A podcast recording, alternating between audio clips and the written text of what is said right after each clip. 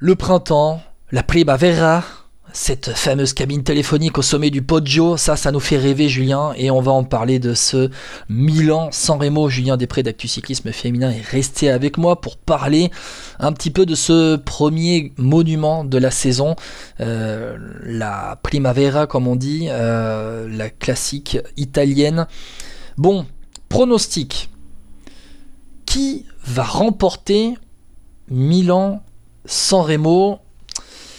Euh, qui va remporter Milan sans Remo? Alors, Julien, toi, comment tu vois un peu le scénario de la course déjà? Tout, au tout dans le podio comme d'hab?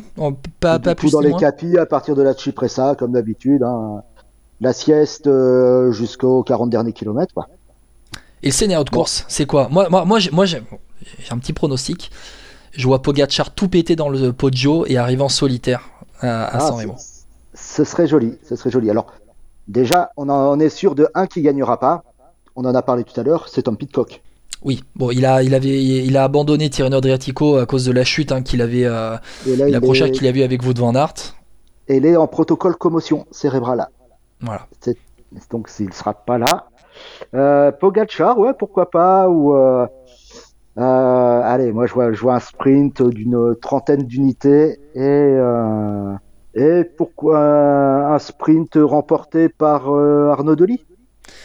Alors voilà, on va en parler parce que Arnaud Delis, bon, il arrive quand même gros comme une maison. Il y aura, il y aura Caleb aussi dans le, dans le collectif de la Loto. Comment ils vont et comment ils vont faire les deux euh, si Arnaud Delis et Caleb Ewan euh, sont tous les deux dans le groupe des favoris pour aller sprinter euh, à San Remo, sachant que Caleb Ewan il tourne autour de ce Milan San Remo depuis des années, il n'arrive pas à le gagner. Est-ce qu'Arnaud Delis va pas se transformer en poisson pilote pour Caleb Ewan, sachant qu'Arnaud Delis il aura sa chance derrière sur les classiques pavés? J'aimerais pas être dans le, dans le final, dans le cerveau de Stéphane ça, ça risque d'être compliqué. Après, euh, après sur un Milan San Remo, ça s'est déjà vu, hein, une chute dans le final, un coureur mal placé. Euh, c'est toujours bien aussi d'avoir deux cartes sous la flamme rouge. Hein. Ça, on va pas un à droite, un à gauche. Euh, c'est toujours mieux. Hein. après, après, c'est vrai que Caleb Ewan, c'est un peu mon chouchou, donc. je te dirais que c'est assez compliqué, mais je pense que Deli, euh, Deli ou Ewan, ouais, ça peut, ça va être compliqué. Ça peut être compliqué euh, dans le final. Si je te parle de Van Der Poel et de Van Aert, tu penses qu'ils vont être là pour jouer la victoire aussi?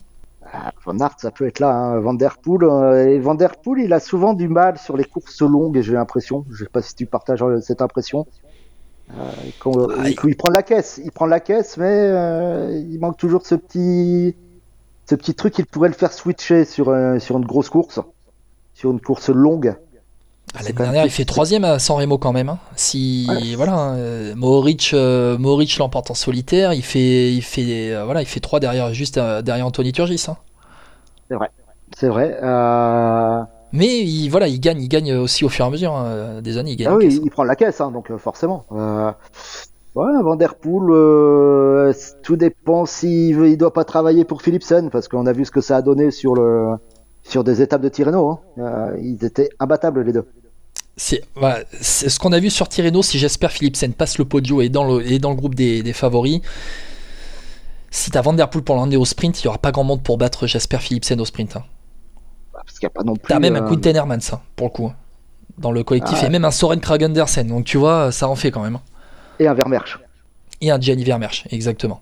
Euh, tu, penses que les, deux, alors Van Der Poel sera peut-être dans un rôle de plus de poisson. Euh, ou de lieutenant ou de de, non, de capitaine de, de lieutenant euh, ouais avec peut-être un charge de revanche sur les classiques flandriennes ouais.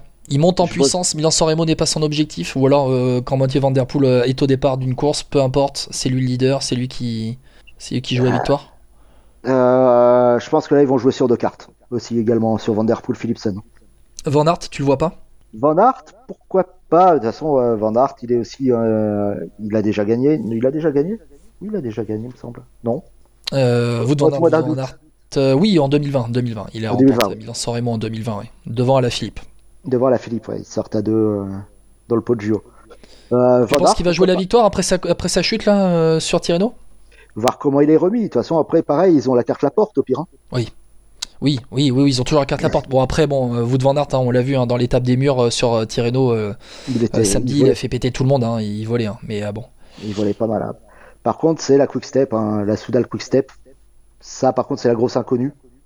Est-ce que, Julien, est-ce que Julien va être capable de, de créer un gros mouvement de course euh, dans le pot de jeu ou bien avant dans, la, dans la Il est pas aérien. Si Alaphilippe crée un mouvement de course, t'auras Pogacar dans la roue. Ah, de toute façon, ça va être euh, tout le monde va se regarder. Euh. Ça peut être aussi la surprise, comme quand Steven gagne. Hein. Tout le monde va se regarder. Il y en a qui va sortir en facteur.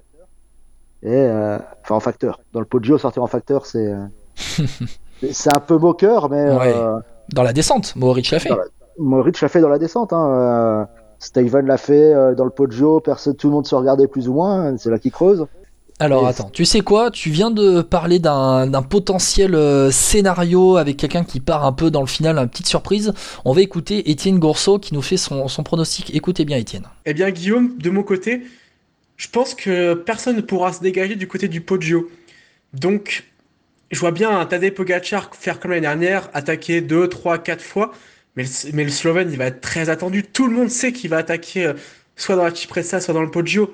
Et je pense que tous les favoris vont guetter sa roue. Alors ok, il est fort, mais les pourcentages de la Cipressa ou du Poggio ne sont pas assez durs pour qu'il puisse faire la différence. On l'a vu l'année dernière, il était très fort, très très très fort, mais il n'a pas pu faire la différence.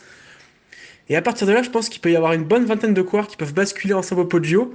L'année dernière, on avait eu un Matej Mohoric qui avait créé la surprise en faisant une descente vertigineuse. Là, je vois plus un scénario de quelqu'un qui se dégagerait à 2 km de l'arrivée. Et Jonathan Milan, avec son profil de poursuiteur, eh bien écoute, il peut avoir tout à fait le profil du vainqueur surprise. Bon, Julien, tu viens d'entendre euh, Étienne. Lui, il voit Jonathan Milan claquer Milan San Remo en, finalement en poursuiteur, en, en, en tracker qu'il est, quoi. Ah, pourquoi pas? Après, euh, comme tu dis, en poursuiteur, hein, c'est aussi sa, sa, discipline de prédilection au surpiste. Donc, euh, ouais, ça peut aussi être un, scénario qui se vaut. Hein. Avec euh, le vainqueur sortant, Matej Moric, qui est dans le, qui est dans le collectif des Bahreïn au départ, tout comme Fred Wright. Fred Wright qui est un passe-partout, bon, il sera peut-être plus au service hein, de, de, ses leaders. Allez, on, Biniam Germay, j'aurais envie d'en parler, mais je pense que d'après ce qu'on a vu hein, sur Tirreno, il n'est pas assez en forme, il sera trop en retrait pour, euh, pour jouer la victoire sur euh, Milan Soremo. En deux mots, est-ce que tu es d'accord avec moi?